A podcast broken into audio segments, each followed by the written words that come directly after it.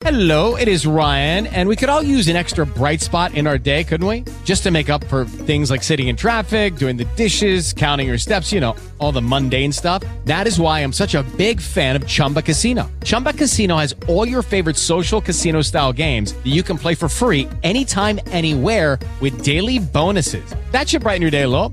Actually, a lot. So sign up now at chumbacasino.com. That's chumbacasino.com. No purchase necessary. BGW. Void were prohibited by law. See terms and conditions. 18 plus. Hoy, ayer y mañana en U Rosario Radio.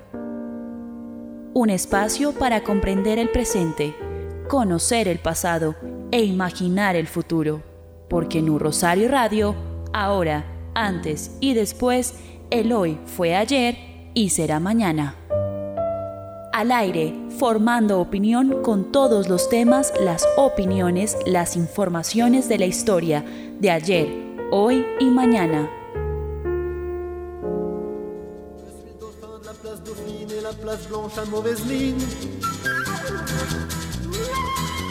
Les camions sont pleins de lait, les balayeurs sont pleins de balais. Il est 5 heures, Paris Muy buenos días a todos los internautas y ciberoyentes que se conectan a las 9 y 4 de la mañana con la señal de U Rosario Radio. Bienvenidos a un espacio de historia, cultura y otros temas de interés que seguramente eh, le van a llamar muchísimo la atención. Hoy con un tema muy importante. Hoy vamos a charlar sobre los efectos del mayo del 68 en América Latina, o más bien en Hispanoamérica, para ampliarlo un poco más sabemos y lo decíamos en nuestro programa pasado, cuando París estornuda, Francia, eh, Europa se enferma y yo creo que no solamente fue algo de Europa, sino de, como lo veremos, fue un movimiento que le dio la vuelta al mundo. Pero para esto, como siempre, nos acompañan grandes eh, mentes de la universidad y yo quiero comenzar saludando al doctor Luis Enrique Nieto Arango. Doctor Nieto, muy buenos días. Muy buenos días a los ciberoyentes y a los internautas Continuamos entonces comentando sobre las incidencias de ese mayo francés que, del cual se conmemoran 50 años hoy y que ha tenido tanta repercusión y del cual todavía se habla tanto. Gracias, doctor, doctor Nieto.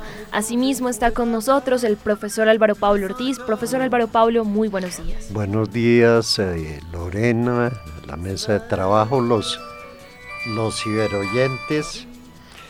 Eh, muy complacido de continuar con esta temática estudiantil. Ya habíamos adelantado una primera visión sobre la contundencia, el impacto que representó no solo para Francia, sino para el mundo en general el emblemático mayo de 1968. Gracias, profesor Álvaro Pablo. Enseguida también les voy a pedir em, que nos cuenten un poco más sobre lo que hablamos el programa pasado, pero no sin antes saludar a quien nos va a ayudar muchísimo con las repercusiones del mayo del 68 en América Latina y sobre todo en México. Él es Daniel de Asa. Daniel, muy buenos días. Eh, buenos días Lorena, mesa de trabajo, eh, buenos días emisora. Eh, digamos que estoy expectante de poder generar un diálogo interesante sobre principalmente la masacre de Tlatelolco y todas las generaciones, pues movimiento estudiantil mexicano que se vio protagonista de tan lamentable suceso. Gracias Daniel. Así que yo em, les pediría, ah bueno, quien les habla, Lorena Morales y en los controles Mario Castro. Y bueno, antes de, entrar en materia sobre los efectos del mayo del 68 en América Latina, creo que es valioso contarle a los internautas, doctores y Daniel un poco más sobre qué fue este movimiento del mayo del 68. Un movimiento que... Em, surgió en la universidad, en diferentes universidades de, París y que em, logró cuestionar muchísimos de los cánones políticos y sociales que se estaban viviendo en Francia hasta esa época. Una de las frases... Em, que ojalá abriéramos nuestro cerebro como se abren las braguetas, eh, seamos realistas, pidamos lo imposible, em, recordar también esa noche del 10 de mayo como la noche de las barricadas, la reivindicación de los discursos de la libertad, em, Y pues evidentemente podemos reconocer que, bueno, después de todo este movimiento en las elecciones que se celebraron durante ese mismo año, en el 68, el impacto político no fue... Em, tal vez como se el que se esperaba, sí hubo unas grandes repercusiones culturales y, yo le pediría a los doctores y, y, a Daniel que nos comentaran un poco más sobre y que nos recordaran un poco de lo que hablamos en el programa pasado. Sí, Lorena, usted lo está diciendo con sus palabras muy bien dichas, por cierto. Mayo del 68 es un triunfo mm, del derecho que la gente joven tiene a soñar con un mundo mejor, en el campo educativo con una educación que tenga el valor de poner la psicorrigidez.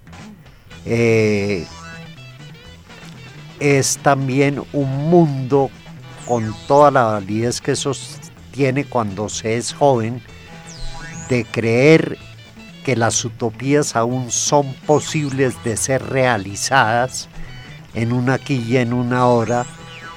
En fin, hubo una conjunción, yo hablaba de eclosión la vez pasada, de unas fuerzas que estaban ahí latentes y que pasaron, como diría Santo Tomás, de la potencia al acto. Eh, esas frases que todavía se recuerdan, esa impronta que además va en un contexto que no fue solamente el educativo, si una época que realmente marca hacia futuro, fue la época y la década concreta de los Seamos realistas, pidamos lo imposible. Eh, me parece que eso es una buena síntesis de lo que se sucedió en ese momento que tuvo tantas repercusiones y que de verdad hoy mismo se está hablando mm, y se está analizando. No hay quienes consideran que fue un movimiento sin mayor trascendencia, que fue una explosión eh, desorganizada.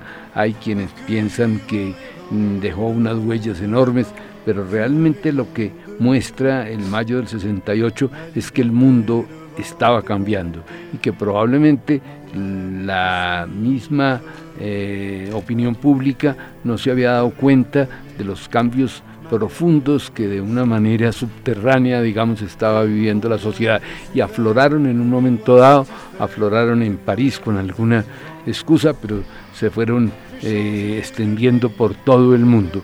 Unas veces más tarde, eh, pero de todas maneras hace parte de ese cambio fundamental que en los años 60 eh, sufrió el mundo. Y hablábamos particularmente de la terminación de un ciclo histórico que es la terminación de la época colonial. De alguna manera esa influencia tuvo su repercusión porque Francia, por ejemplo, acababa de perder mm, eh, Argelia, es decir, se había presentado la guerra de Argelia, que fue un episodio bastante cruel y oscuro de la historia occidental. Lo mismo había sucedido en, Vietnam, estábamos en medio de la guerra del Vietnam, los Estados Unidos, eh, mm, derrotados por una eh, población unánimemente alrededor, unida alrededor de, la búsqueda de, de la libertad, en fin, toda una serie de circunstancias que hicieron que este momento pueda ser recordado hoy como un hito de la historia universal. Bueno, cuando yo recuerdo o pienso en mayo del 68, yo pienso que es un momento, digámoslo así, donde se generó el último aliento de diferentes maneras de ver el mundo en el pasado. Era un mundo que estaba saliendo de una posguerra, era un mundo que estaba buscando nuevos caminos y acá yo me acuerdo de algunas, algunos pensamientos de, de Theodor Adorno, el filósofo, que decía que después de Auschwitz ya no se puede escribir poesía, que ya después de Auschwitz, con la materialización de la industria del mal y de la muerte, ya uno no podía tener un futuro promisorio, que la humanidad había llegado a su, digámoslo así, límite. Mayo del 68 es el nuevo aire que necesitaba la humanidad, esas nuevas voces, esas nuevas juventudes diciendo que ya se habían cansado, que ya se habían preocupado mucho por su pasado y que necesitaban pensar en su futuro. Yo veo a Mayo del 68 como un nuevo, digámoslo así, renacer de algunas ideas que como bien lo dice el profesor Álvaro Pablo y el doctor Nieto son ideas que incluso rayan lo imposible y lo utópico, pero son alientos, son esperanzas que se estaban buscando en ese momento y que para mal o para bien impactaron y contagiaron a casi toda, toda la comunidad global. Claro, porque es que además el tema va más allá de unas, entre comillas, aulas universitarias y de secundaria en abierta rebelión. Es que también históricamente el estudiantado francés se sensibiliza con la clase sindical, con el obrero, con el campesino, con el clochar, con el hombre de a pie. Es que no solamente se involucró un sector de la juventud, es que fue Francia entera la que voluntariamente o por la fuerza de los acontecimientos se centralizó alrededor de lo que sí empezó como una rebelión contra modelos psicorrígidos en la emblemática Sorbona. Ahora, de alguna manera, el clamor ya puramente educativo nos hace recordar a nosotros como latinoamericanos, y el doctor Luis Enrique Nieto Arango insistió mucho en ese tema, en la célebre reforma educativa de Córdoba. Hay algo de eso que yo veo en las demandas académicas, estrictamente académicas, del estudiantado de esa época. Y además, deja un ejemplo. Yo hablaba de que en la vida, en lo posible, hay que ser rebelde con causa, pero eventualmente los sin causa también tienen derecho a producir ecos y a reproducir eh, voces. Eh, era en el fondo quitarse una educación eh, memorística, autoritaria, psicorrígida y claro, influyen eh, aspectos eh, o elementos exógenos. El drama de Argel, que le había quitado además la gigantesca popularidad que décadas atrás tuvo el gran general Charles de Gaulle es el tema de los colonialismos, es también el sentimiento de culpa colectivo de una Francia que en esa materia arrasó en su momento con todo el tema de los derechos humanos. Argel será la Cartago, eh, el sentimiento de culpa que dura hasta hoy para, para la Francia Lucy. Efectivamente, como bien dice el profesor Álvaro Pablo, pues Francia también fue el mayor ejemplo, pero ya entrando en materia de qué influencias americanas se, generó desde la masacre, desde la, mayo del 68, eh, uno también debería ver unos antecedentes también. Y es como en la década de los 50 y los 60 también fue una respuesta norteamericana a los nuevos derechos. Es decir, eh, si mal no recuerdo, en el 55 Rosa Parks genera el gran incidente del bus y la revolución tanto sexual como de derechos también se genera en otra de las grandes potencias que es Estados Unidos. Un discurso de nuevos derechos, un discurso de nuevas escuchas, un discurso de nuevas personas, también se ve influenciado, digámoslo así. Desde la historiografía uno podría ver este suceso como historias conectadas y es, bueno, efectivamente el culmen puede ser mayo del 68 en Francia, pero la revolución o las nuevas escuchas y la nueva esperanza de ver un mundo diferente se empieza a ver en otros, en otros lados del mundo, tanto en Estados Unidos como después en Praga, como después en México. Y son esas dinámicas las que yo creo que fue una década, dejémoslo así, en mundial que buscó la esperanza, que buscó nuevas voces. Eh, Daniel con buen criterio deja como flotando amablemente y contundentemente a la vez en el aire otro tema que tenía antecedentes efectivamente el tema de la revolución sexual, que entre los 50 y los 60 hace explosión, primero que todo en Norteamérica.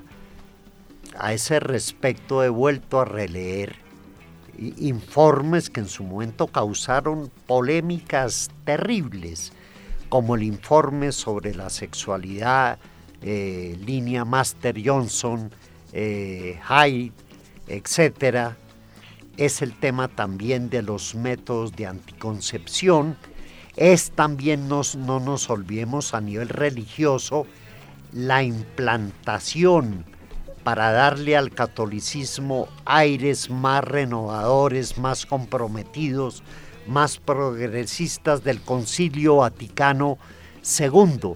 En fin, esto es sumamente complejo.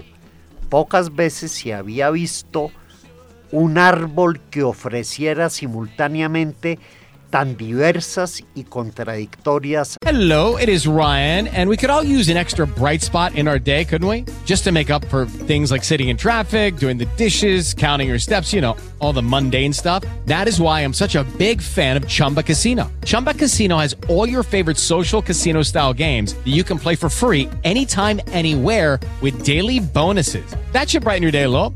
Actually, a lot. So sign up now at chumbacasino.com. That's chumbacasino.com. No purchase necessary. Group. Void were prohibited by law. See terms and conditions. 18 plus. It is Ryan here, and I have a question for you. What do you do when you win? Like, are you a fist pumper?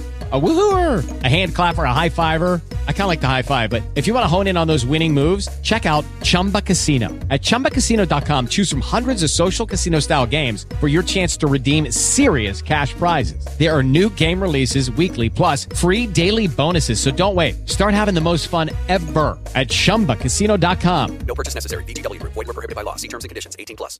Ramas y hojas. Ahí yo creo que es relevante mencionar que entre los, los antecedentes a ese mayo del 68 está la primavera de Praga, está un movimiento que cuestiona los postulados de cómo la Unión Soviética estaba llevando el socialismo, un, em, y lo que pretende em, lo que se pretende con este movimiento es darle un rostro más humano al socialismo, un rostro en el que hubiese libertad de expresión, en el que la policía no fuese un agente opresor, sino realmente un uh, sistema de protección para los ciudadanos. Sin embargo, esto no terminó muy bien.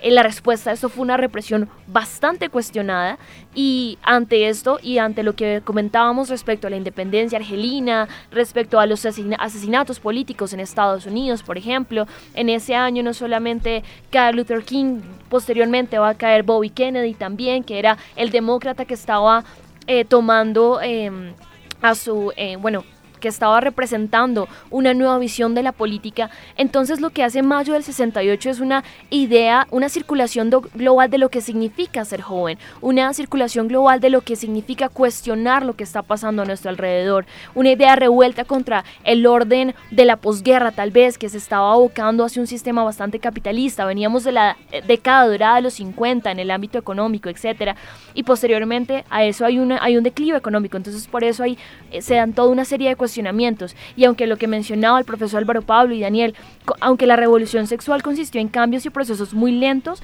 esto también dejó consecuencias muy importantes para la generación que se levanta durante los 70 Es decir, hay nuevas formas de familia, hay una hay una segunda ola del feminismo, una segunda ola que no solamente eh, pide para que las mujeres se les reconozcan derechos políticos, sino también sociales, sobre decir sobre sí mismas, sobre su cuerpo. Y creo que esto es básicamente lo que nos deja mayo del 68. Yo no resisto una tentación que la tengo desde la semana pasada. El doctor Luis Enrique Nieto Arango adelantaba estudios de posgrados en París cuando lo sorprendió, porque eso sorprendió a mucha gente, la irrupción de mayo del 68. Yo sí quiero preguntarle su propia experiencia personal, qué fue lo que más lo marcó esa vivencia no contemplada en sus planes académicos, qué fue lo que vio de positivo, también quizás de negativo, ¿cómo fue esa vivencia? Doctor Álvaro Pablo, pues eh, lamentablemente yo no estuve en el año 68 en París, realmente yo no fui de esos eh, afortunados o desafortunados eh, actores de un momento histórico, porque uno normalmente de la historia puede ser o cronista o testigo, pero actor no es fácil. Y realmente cronológicamente no me, no me correspondió. Pero ya que hablamos de eso, sí me correspondió aquí entre nosotros y particularmente en la Universidad del Rosario, un momento muy importante, porque es que en el año 68 casualmente fallece Monseñor José Vicente Castro Silva, que llevaba 38 años como rector del claustro, y se inicia pues una etapa de, de, de la etapa que hoy vivimos ya de plena laicidad en la rectoría del Rosario y de cambios y casualmente alrededor del tema de la contracepción femenina. Esto es muy curioso, pero en el, eh, el, Rosario en los años 60 ha restaurado su facultad de medicina, que era de la idea del fundador, pero que no se había puesto nunca en, eh, o que había tenido muchos inconvenientes. Y finalmente en el año 65, gracias a la labor de la Sociedad de Cirugía y del doctor Guillermo Ferguson, se va a abrir la facultad mm, respaldada por Monseñor Castro Silva eh, y va a dar un nuevo aire a los estudios de medicina en Colombia, que va a cambiar muchísimo la estructura de, de los estudios médicos, eh, se va a cambiar el programa, luego eso va a ser una cosa general. Pero eh, unos estudiantes en el Hospital de San José, que era donde eh, se llevaba adelante ese proyecto de la Facultad de Medicina, van a hacer una obra de teatro para protestar precisamente contra una encíclica papal en ese momento de mucha repercusión, que es la Humana Evite, en que desde el Vaticano se lanza un anatema contra la contracepción femenina y eso es criticado por unos estudiantes que obviamente van a mm, crear una polémica alrededor de ese tema. No, yo lo que recibí en París un, año después, o unos años, dos años después de esto, fue ya una, una, universidad que se está reorganizando en París. La organización actual en varias universidades se va a hacer a partir de, mayo del 68, precisamente porque se considera que la gran universidad francesa pues debe especializarse un poco y debe crearse varias universidades. Yo de hecho estudié en París II, que se había dedicado al derecho, a la economía y a las ciencias sociales, ¿no? y así otras se dedicaron a, las ciencias duras, a las ciencias naturales, en fin hubo un cambio muy grande, pero yo, repito, lamentablemente no lo viví en carne y hueso. Claro, pero no hay duda, no hay duda, y usted lo, lo, acaba de expresar muy bien, no hay duda que ese aletazo formidable de mayo del 68 también toca a nuestro nivel las estructuras académicas del Rosario y las cuestiona también en su momento. Son momentos de gran agitación estudiantil, momentos de proliferación de periódicos estudiantiles, momentos a veces largos de huelgas estudiantiles, no solamente de la gente de la Facultad de Medicina, sino también de la de Jurisprudencia. Pero en el caso de Medicina, que fue el más álgido por la temática ya abordada de, los, de todo el tema de la, de la metodología para eh, el tema de la anticoncepción, eh, hay un texto fruto de un esfuerzo laborioso de parte de uno de los más grandes historiadores de la medicina que tenemos en Colombia, que es el doctor Emilio Quevedo. Ahí está casi que relatado minuto a minuto toda la actitud estudiantil eh, del año 68-69 además también con su ingrediente ideológico, puesto que para nadie es un misterio que el decano carismático, como pocos, el decano Ferguson, tenía unos ingredientes socialistas, era lo que hoy llamaríamos un marxista no fanático, pero sí moderado y con una gran conciencia social. El ágora, el aerópago o el coliseo y en todo caso, un personaje. Esto es En la Palestra.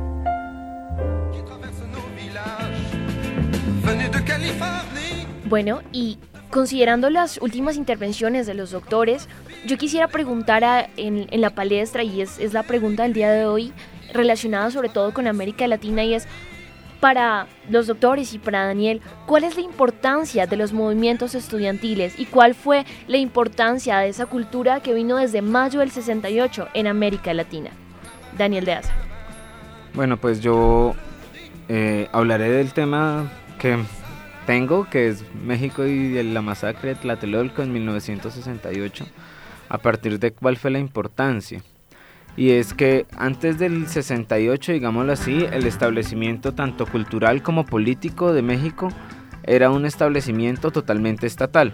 Es decir, después de la Revolución Mexicana, todos los intelectuales, pensadores, filósofos y artistas empezaron a trabajar de la mano del Estado para construir lo que se conoce como México. Un Estado-nación lleno de murales, lleno de literatura y lleno de concepciones un poco, digámoslo así, tradicionales e indigenistas cuando empieza a pasar lo del 68 y después del 68, yo creo que la mayor utilidad del movimiento estudiantil en México fue repensar el Estado repensar la nación y darse cuenta de que el Estado apadrinando a intelectuales, a pensadores, artistas, no estaba cumpliendo todos sus requerimientos o no estaba cumpliendo todas las necesidades estatales. Entonces yo creo que la importancia del movimiento estudiantil en México fue una importancia, un llamamiento. Y pues en algunos textos de eh, el pensador Octavio Paz él demuestra cómo la masacre, cómo Tlatelolco, la muerte de los estudiantes fue un ritual de paso, un ritual de paso que él lo compara con las cuestiones prehispánicas de cómo eh, los aztecas generaban también rituales de paso, pero lo que él dice es la masacre, o sea, los estudiantes del 68 que se reunieron desde junio y que el 2 de octubre fueron asesinados, fue un ritual de paso para construir la verdadera democracia mexicana, para construir que el no estar de acuerdo también era una manera de estar en el Estado, de ser demócrata. Y por eso, pues luego de la masacre, muchos intelectuales, incluido él, se retiraron de la política y empezaron a construirse como críticos literarios, como ensayistas, como pensadores no estatales. Y lo que yo creo es que el movimiento estudiantil en América Latina fue un ritual de paso también fue un ritual de paso para entender nuevas dinámicas mundiales, digámoslo así. Se trasplantaron las ideas francesas, de Praga, estadounidenses, a replantearse las democracias muy, muy, muy jóvenes que estaban en América Latina. Entonces, pues eh, uno de los ejemplos más dicientes, reitero, es México, porque se venía de la tradición revolucionaria, del PRI dominando, y es un aire también para el primismo porque se dan cuenta que la revolución mexicana también estaba perdiendo su sentido.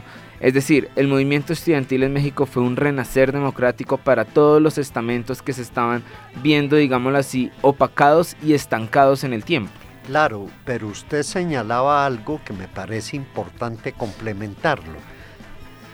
Había unos antecedentes muy importantes. Estoy pensando en términos puramente artísticos todo el tema eh, maravilloso del muralismo mexicano, ¿no? Unos antecedentes encarnados en figuras como Rivera, como Orozco, como Tamayo, como Frida Kahlo, todo eso de todas maneras constituía desde el pasado una argumentación de reclamar una sociedad más igualitaria, más justa, que yo creo que de eso está nutrida la conciencia de este grupo de estudiantes lamentablemente masacrados, aunque en esto de la masacre, palabra terrible cuando hay que pronunciarla, Colombia se había adelantado. Colombia en su momento lo señalamos, pero no sobra hoy recordarlo, entre el 8 y 9 de junio de 1954 ve caer sobre todo el 9 de junio una cifra aterradora, cerca de 14 o 15 estudiantes, sus cuerpos tendidos por toda la séptima y la avenida Jiménez y más de cuarenta y pico heridos. Que eso significó, habíamos dicho en ese momento y al principio, el fin del, del gobierno del general Gustavo Rojas Pinilla. Efectivamente, eh, profesor Álvaro Pablo, el muralismo puede llegar a ser un antecedente de las denuncias, pero esto sí muchos teóricos lo trabajan, incluso Elena Garro y Elena Poniatowska en sus textos sobre la masacre del 68, eh, dicen que hay que tener, digámoslo así, precaución con el muralismo, porque el muralismo era estatal. El muralismo era un muralismo que estaba construyendo un Estado-nación a partir del dinero del Estado. Entonces, ejemplo, desde los 50 y los 60, el muralismo, que uno puede ver los grandes exponentes que usted comenta, sí, tenía un discurso, efectivamente tenía un discurso de construir un México, un México incluso con indígenas, un México retomando también todas las cuestiones prehispánicas, denunciando a la colonia, pero no denunciaban al PRI Incluso también fue víctima Octavio Paz. Octavio Paz antes del, del 68 fue embajador en la India, fundó la Embajada de Rusia, fue delegado en Suiza y todos los intelectuales estaban jugando esas dinámicas. El Estado era el Mesías y uno no puede hablar mal del Mesías. El problema radica en que en el 68, el 2 de octubre, ya no había vuelta atrás. Ya todos los intelectuales, pues no todos, la mayoría de filósofos, de ensayistas e historiadores dijeron, esto no puede ser así y esto hay que denunciarlo, porque irónicamente el 3 de octubre, después de la masacre, ningún periódico mexicano habló de la masacre.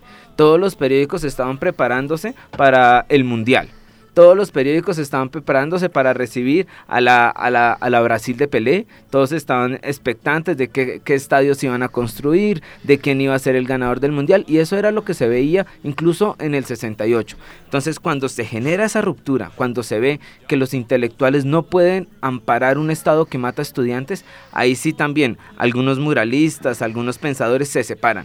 Pero o sea, efectivamente, el, el, muralismo puede ser una construcción de nación mexicana, es el mayor ejemplo, pero también era un muralismo estatal. Es decir, uno ve los murales en México y están en todos los ministerios, las bibliotecas, la presidencia, pero un muralismo totalmente reaccionario en contra. Hey guys, it is Ryan. I'm not sure if you know this about me, but I'm a bit of a fun fanatic when I can. I like to work, but I like fun too. It's a thing. And now the truth is out there. I can tell you about my favorite place to have fun. Chumba Casino. They have hundreds of social casino style games to choose from with new games released each week. You can play for free anytime, anywhere and each day brings a new chance to collect daily bonuses. So join me in the fun. Sign up now at ChumbaCasino.com. No purchase necessary. VGW. Void were prohibited by law. See terms and conditions. 18 plus.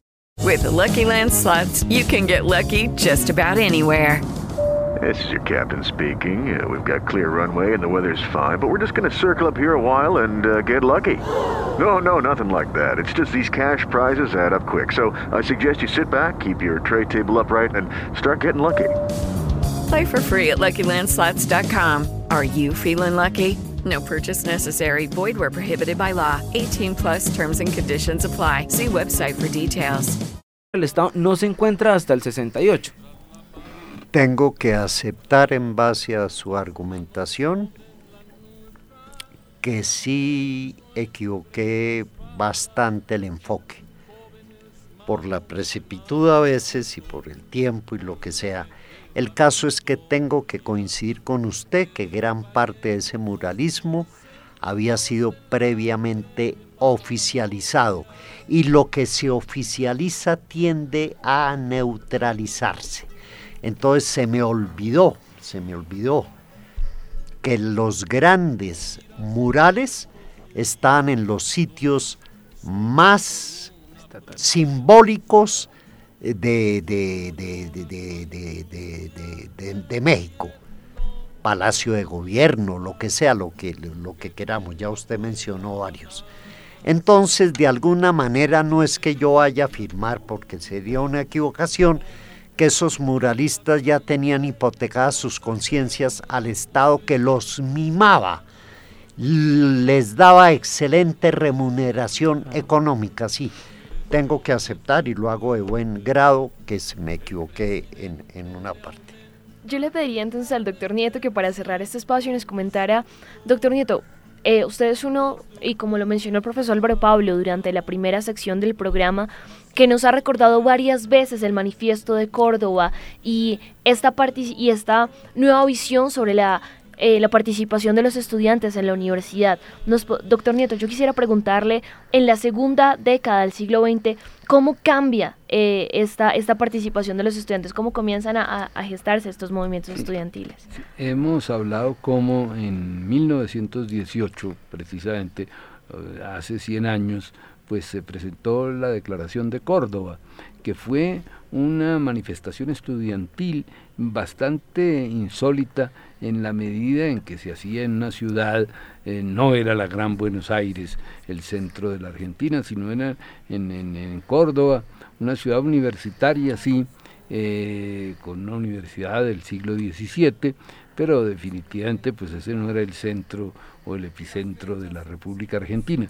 Pero de alguna manera hay un, eh, un llamamiento por parte de los estudiantes a, que se les tome en serio, a que se les oiga, a que puedan eh, tener un papel en la vida del país y sobre todo por la autonomía universitaria.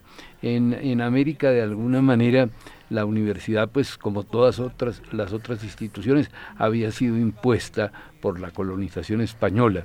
Las universidades no tenían, como en Europa, esa, ese bagaje eh, que les permitía ser eh, mm, eh, unos bastiones de la cultura independientemente del poder reinante. dependían de alguna manera en América de, normalmente de la iglesia, que fue la encargada de crear esas instituciones. Entonces, la, Universidad de Córdoba y los estudiantes de Córdoba, cuando se manifiestan, pues están sentando una base para el concepto de autonomía que hoy tiene tanta importancia, ¿no? Entre nosotros ya fue recogido como un principio constitucional en la Carta del 91, pero ese principio pues tiene su origen precisamente en esa manifestación de Córdoba.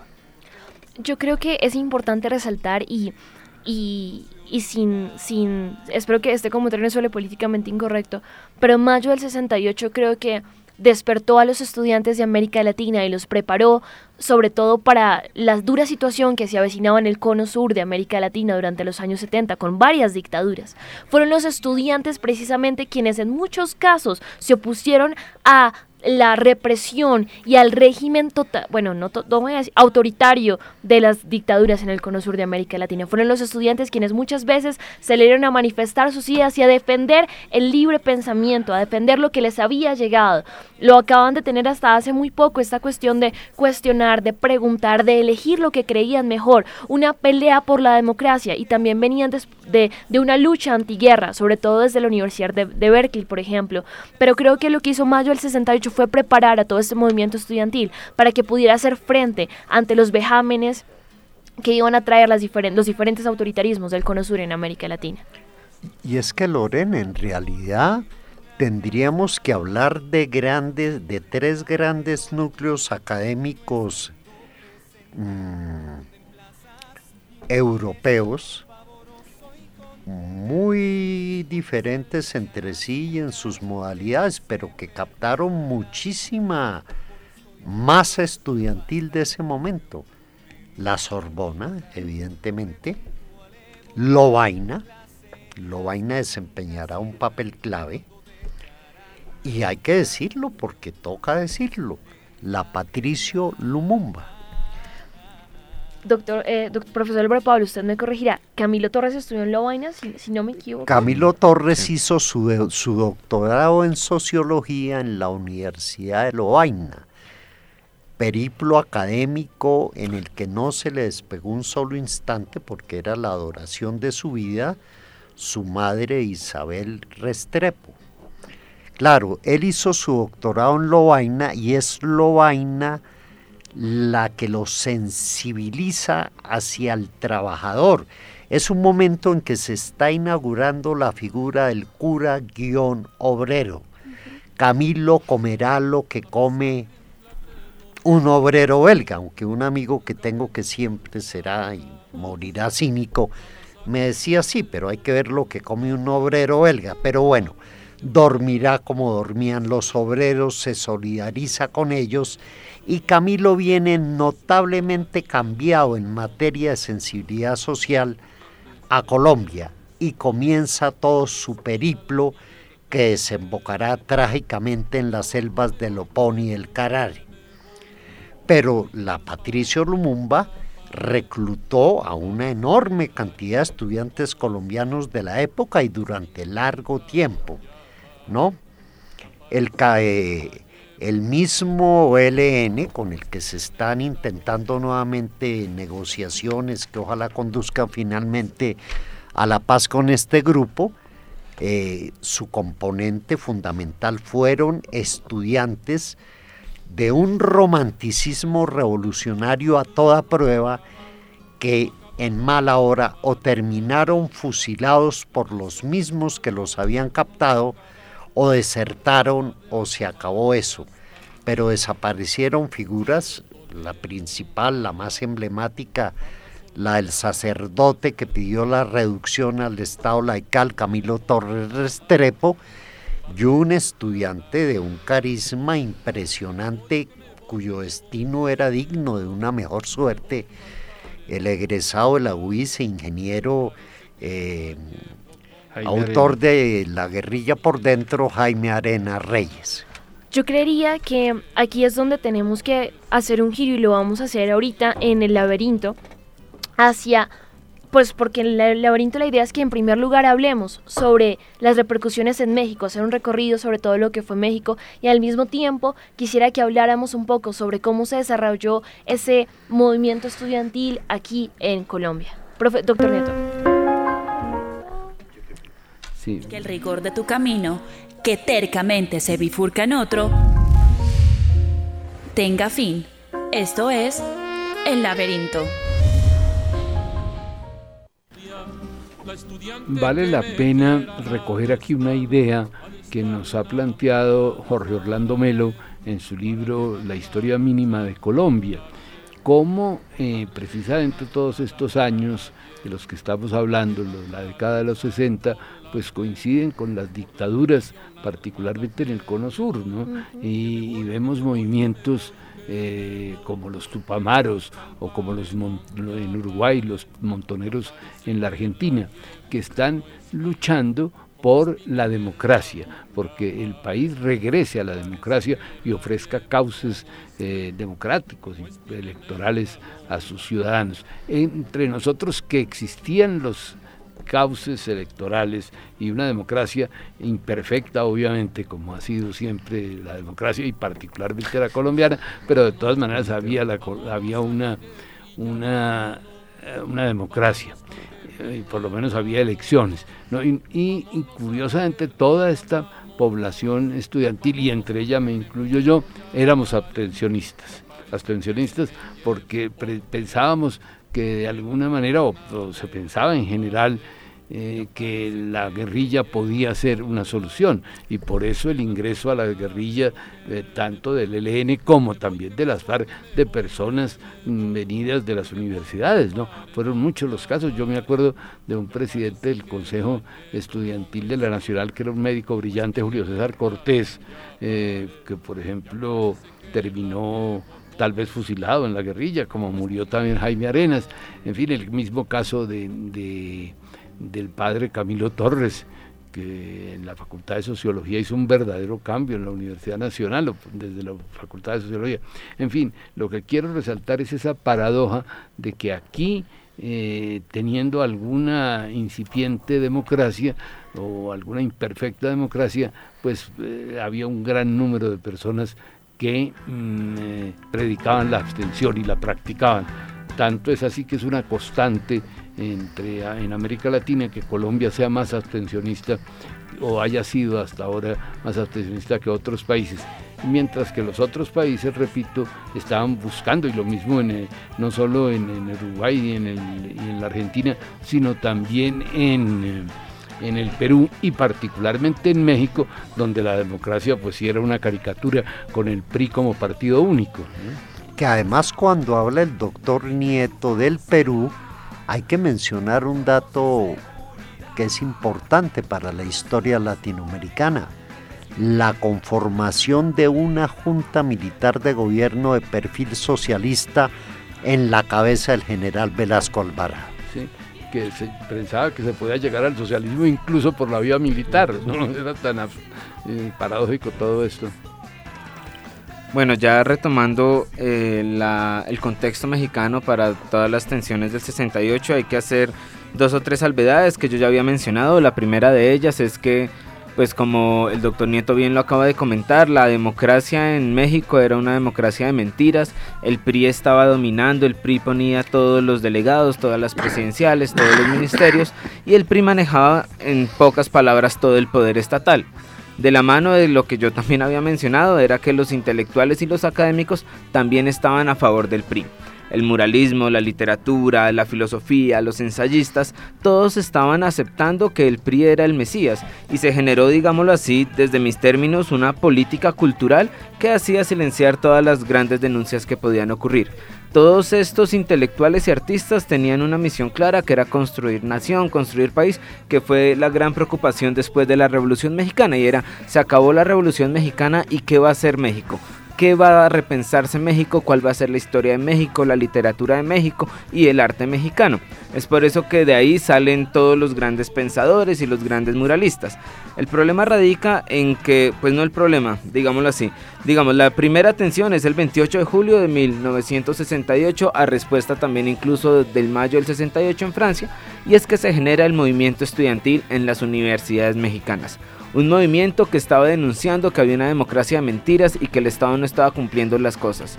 El Estado trata de apaciguar este movimiento con ciertas políticas de invisibilización eh, y, digámoslo así, tanto los medios de comunicación como los poderes estatales estaban enfocados en dos cuestiones. Primera, eh, las expectativas del Mundial del 70 y algo mucho más mediato y eran las Olimpiadas del 68 que también fueron celebradas en México. Todas las cuestiones del deporte, de la construcción de la Villa Olímpica, de los nuevos estadios, de que Pelé iba a ir a México, de quién iba a ganar el Mundial, empezaron a opacar todas las dinámicas de las denuncias estudiantiles. Llega 2 de octubre de 1968, empieza la gran marcha de Tlatelolco. Tlatelolco es una plaza que podría, creo que también se llama la Plaza de las Tres Culturas. Es una plaza donde cabían muchísimos estudiantes. Los estudiantes llegan a generar una protesta en contra del Estado, en contra del PRI, en contra de las medidas estatales que están ignorando el pueblo. Y lo que sucede es que el ejército, a respuesta de esto, los aniquila. Genera la gran masacre de Tlatelolco y el mayor problema es que no hay quien lo denuncie. O sea, eh, las dinámicas de México en ese momento estaban todas opacadas por el Estado, todas opacadas por el gobierno mexicano.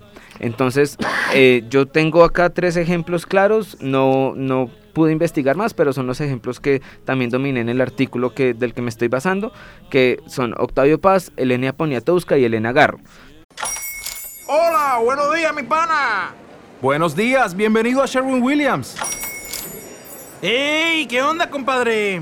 ¿Qué onda? Ya tengo lista la pintura que ordenaste en el ProPlus app. Con más de 6.000 representantes en nuestras tiendas listos para atenderte en tu idioma y beneficios para contratistas que encontrarás en aliadopro.com. En Sherwin Williams somos el aliado del PRO. Tres escritores, tres periodistas y tres personas que vivieron en, la masacre de Tlatelolco.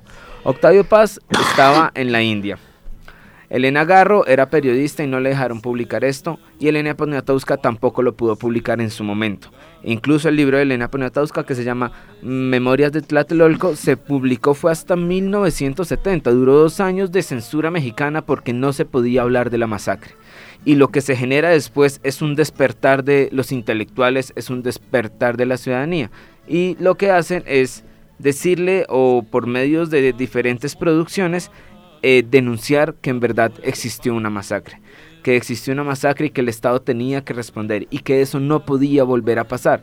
Y retomo las ideas de Octavio Paz que me parecen incluso pues muy crudas pero también muy poéticas y es que la masacre fue solo un ritual de paso para entender qué es la democracia, que la democracia no es un partido que escoja todos los presidentes, que la democracia no es un partido que ponga todos los no, la democracia es escuchar otras voces, es entender que el otro puede argumentar y que el otro existe. Y ese es el ritual de paso y esta fue la cuestión de la masacre desde Octavio Paz. Y recalcar, Daniel, y yo creo que, que también lo, usted lo iba a mencionar, y es que Octavio Paz renuncia después de todo esto a todos los privilegios políticos que estaba gozando en esa, en esa época, todos los privilegios diplomáticos. Cabe resaltar que cuando incluso se, se habla sobre esta masacre durante un tiempo desde el oficialismo, se habla sobre que fue una eh, una conspiración incluso de la Guerra Fría, eh, que fue una intervención internacional. Es que es, increíble la forma como, como, como, lo ponen durante esa época. Em, y de hecho es un estado que, pues, si hiciéramos cuenta, tal vez, eh, y creo que también Daniel lo alcanzó a mencionar, es un Estado que ya no está cumpliendo con ninguno de los ideales de la Revolución Mexicana, de darle lugar al pueblo que se merece, y sobre todo cuando comienzan a tergiversar todas las historias de lo que pasó, y creo que por eso es que en este momento eh, Tlatelolco es uno de los un ejercicio muy interesante de memoria histórica, Daniel. Eh, yo quisiera que nos contara usted un poco más sobre eso. Eh, ya, ya, ya lo cuento, pero también quería resaltar un punto, y es que el autor que yo pues leí para todo esto fue Octavio Paz y es muy interesante cómo antes él ya estaba pensando que iba a pasar la masacre. Incluso yo tengo un fragmento de una carta que él manda a su amigo Charles Tomilson el 3 de agosto del 68, es decir, casi dos meses antes, tres meses antes de la masacre de Tlatelolco. La carta dice, parece que la represión en México es severa y brutal. Temo que estos disturbios fortifiquen aún más a la derecha la herencia revolucionaria se disipa. Desde hace bastante tiempo proyecto en renunciar a mi puesto y a lo que ahora ocurre y contribuye disipa las últimas dudas. Me iré a México en noviembre y allá arreglaré definitivamente mi situación con el gobierno. Él ya en agosto sospechaba lo que iba a pasar. Desde la India, ¿no? Desde la India, porque él estaba en la India repensando todas sus culturas, los textos que él escribe en la India son fabulosos, pero él ya estaba con la tensión y con la incógnita de que lo que iba a pasar era algo terrible, y es que la derecha del PRI, aunque suene contradictorio, iba a gobernar y iba a generar una represión brutal. Entonces lo que me parece muy interesante es eso.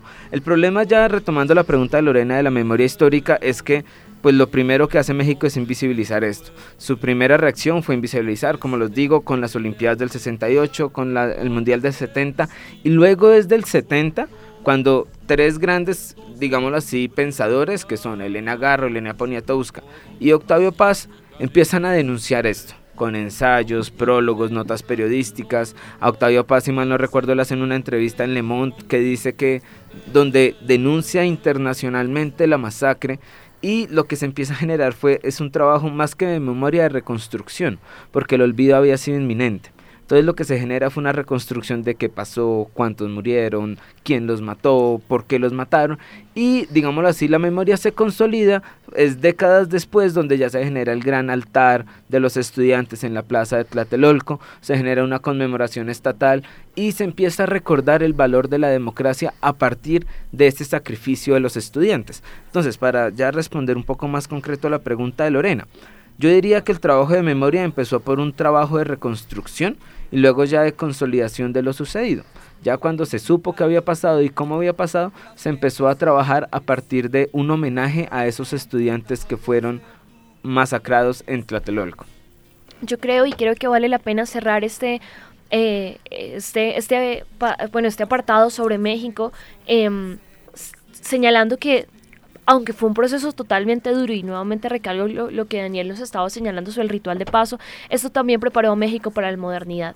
Realmente hizo lo mismo, bueno, aunque con un precio muchísimo más alto que el 68 en otros países. Preparó un México que tiene que cambiar la visión internacional que está dando. Es un México que ya no puede seguir con ideal de un Pancho Villa, de una revolución que ya tal vez no tiene el mismo significado para el pueblo. Y nuevamente aquí viene el cambio generacional. Es una generación que ya no ve al PRI como un eh, partido del pueblo, un partido que representa los ideales, sino un partido represor. Pues y complementando lo que dice Lorena en el, en el prólogo de Postdata, que es uno de los libros de Octavio Paz, hay un punto muy interesante y es que él dice que uno de los problemas de los estudiantes mexicanos del 68 fue su falta de carácter revolucionario.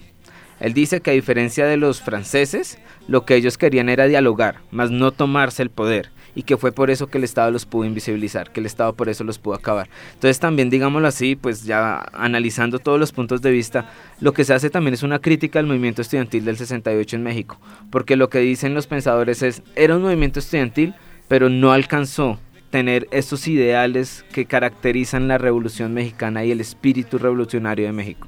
Una cosa que Daniel claro, el tema no es sobre, sobre la figura de Octavio Paz, muy valiente en ese momento, pero Octavio Paz, y yo sé que usted lo, ha devorado, eh, va a cumplir un ciclo de transformación ideológica personal muy fuerte.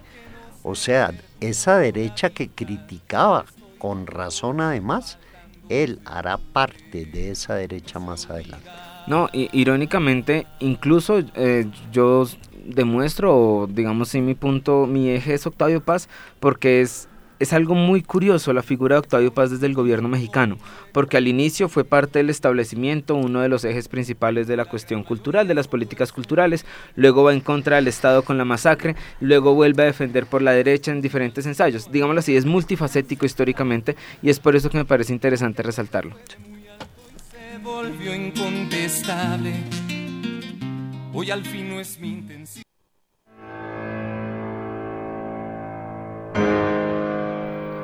donde acaba y empieza. Un imposible espacio de reflejos. Esto es el revés del espejo. Bueno, ya para terminar, yo le pediría a la mesa de trabajo que nos, bueno, diera su conclusión del tema y, y, bueno, yo quiero decir que tal vez en Colombia, si bien este movimiento del mayo del 68 no se dio justo en el año 68, sí en el 71 hubo un fuerte movimiento estudiantil, en el 71 y en el, 72, 72 un movimiento estudiantil muy importante del que Jorge Enrique Robledo, el senador del Pueblo Democrático, habla. Eh, y él dice que al orden de, aquellos días estuvieron reclamos que mantienen su vigencia como la autonomía universitaria, el logro de una educación pública, universal y gratuita, asimismo la necesidad de respaldar el desarrollo científico del país en ese momento.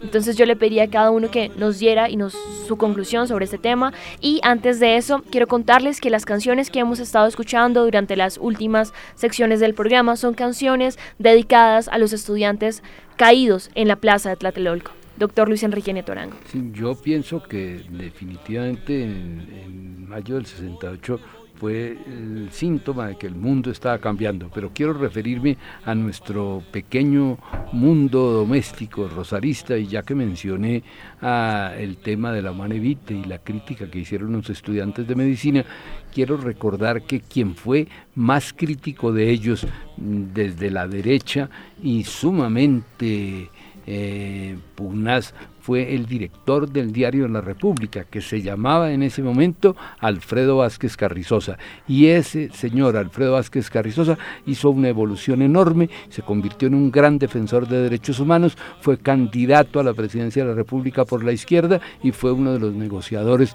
de la toma de, por parte del M-19 de la toma de la, de la Embajada de la República Dominicana. Entonces, más muestra de eso que una persona de la de, la de una rancia familia colombiana de, comprometido con el Partido Conservador como era Alfredo Vázquez Carrizosa haya hecho ese giro, eh, pues eh, me parece muy demostrativo de la evolución que marcó el, el 68 entre nosotros. Profesor Álvaro Pablo Ortiz.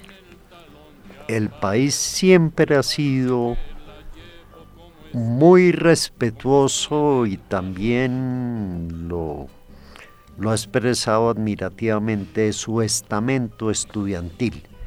Eh, episodios como el que mencioné los días 8 y 9 de junio del 54 no son de fácil ocurrencia y concurrencia en Colombia. Colombia se sensibiliza terriblemente cada vez que un estudiante cae abatido por por las balas, vengan de donde vinieran. Y esa sensibilidad hay que seguirla fortaleciendo día a día, lo mismo que una educación basada en una contrastación permanente, en un permanente ejercicio del sentido común, de la racionalidad, de la tolerancia, eh, etc. Daniel de Asa. Bueno, pues ya los profesores dijeron lo que tenían que decir. Yo solo diré que estos movimientos estudiantiles son historia del pasado porque, digámoslo así, eh, digámoslo así, los estudiantes han tomado muchas oportunidades de opinar, pero poco de pensar en la actualidad. Y es un llamado a que, teniendo en cuenta la historia, retomemos los ideales y no solo un tuit o una red social hay movimientos que marcaron historia, hay movimientos que generaron coyunturas y son movimientos, no estoy llamando una revolución, pero sí estoy llamando a que piensen históricamente el país. Yo termino diciendo la frase que da cuenta a todo este movimiento y es, seamos realistas, sigamos viendo lo imposible, pero seamos realistas, seamos conscientes de la realidad que tenemos eh, y a partir de esa realidad comencemos a construir, comencemos a cuestionar. Y bueno, quien les habla, Lorena Morales, este fue un programa muy interesante y bueno, ese es el llamado siempre de la historia, que nos repensemos actualmente y que entendamos las lecciones que nos ha dejado el pasado. En los controles, Mario Castro, esto fue hoy, ayer y mañana. Recuerden seguirnos a través de nuestras redes sociales en Facebook, Twitter e Instagram como arroba Radio y nosotros específicamente con el hashtag hoy, ayer y mañana. Muy bien. Su vida la libertad que me voy, que me voy, que me voy, que me voy, que me voy, que me voy pa'l paredón, ya pare, ya parece que la llevo como espina, como espina en el talón, ya pare, ya parece que la llevo como espina, como espina en el talón.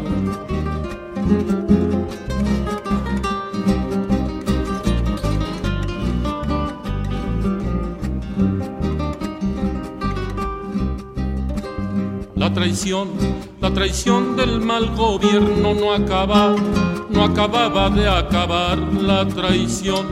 La traición del mal gobierno no acaba, no acababa de acabar. Ya hasta el pin, ya hasta el pinche de Toledo un bala, un balazo le fue a dar. Ya hasta el pin, ya hasta el pinche de Toledo un bala, un balazo le fue a dar. Que me voy que me voy, que me voy, que me voy, que me voy, que me voy pa'l paredón, ya pare, ya parece que la llevo como espín, como espina en el talón, ya pare, ya parece que la llevo como espín, como espina en el talón.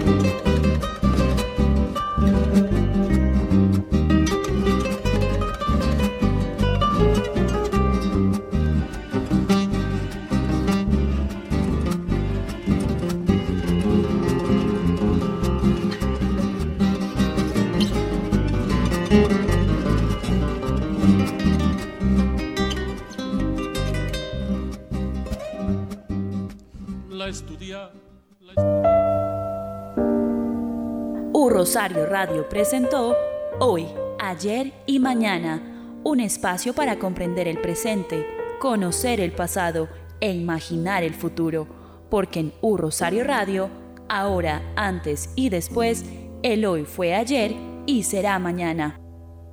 Al aire, formando opinión con todos los temas, las opiniones, las informaciones de la historia, de ayer, hoy y mañana.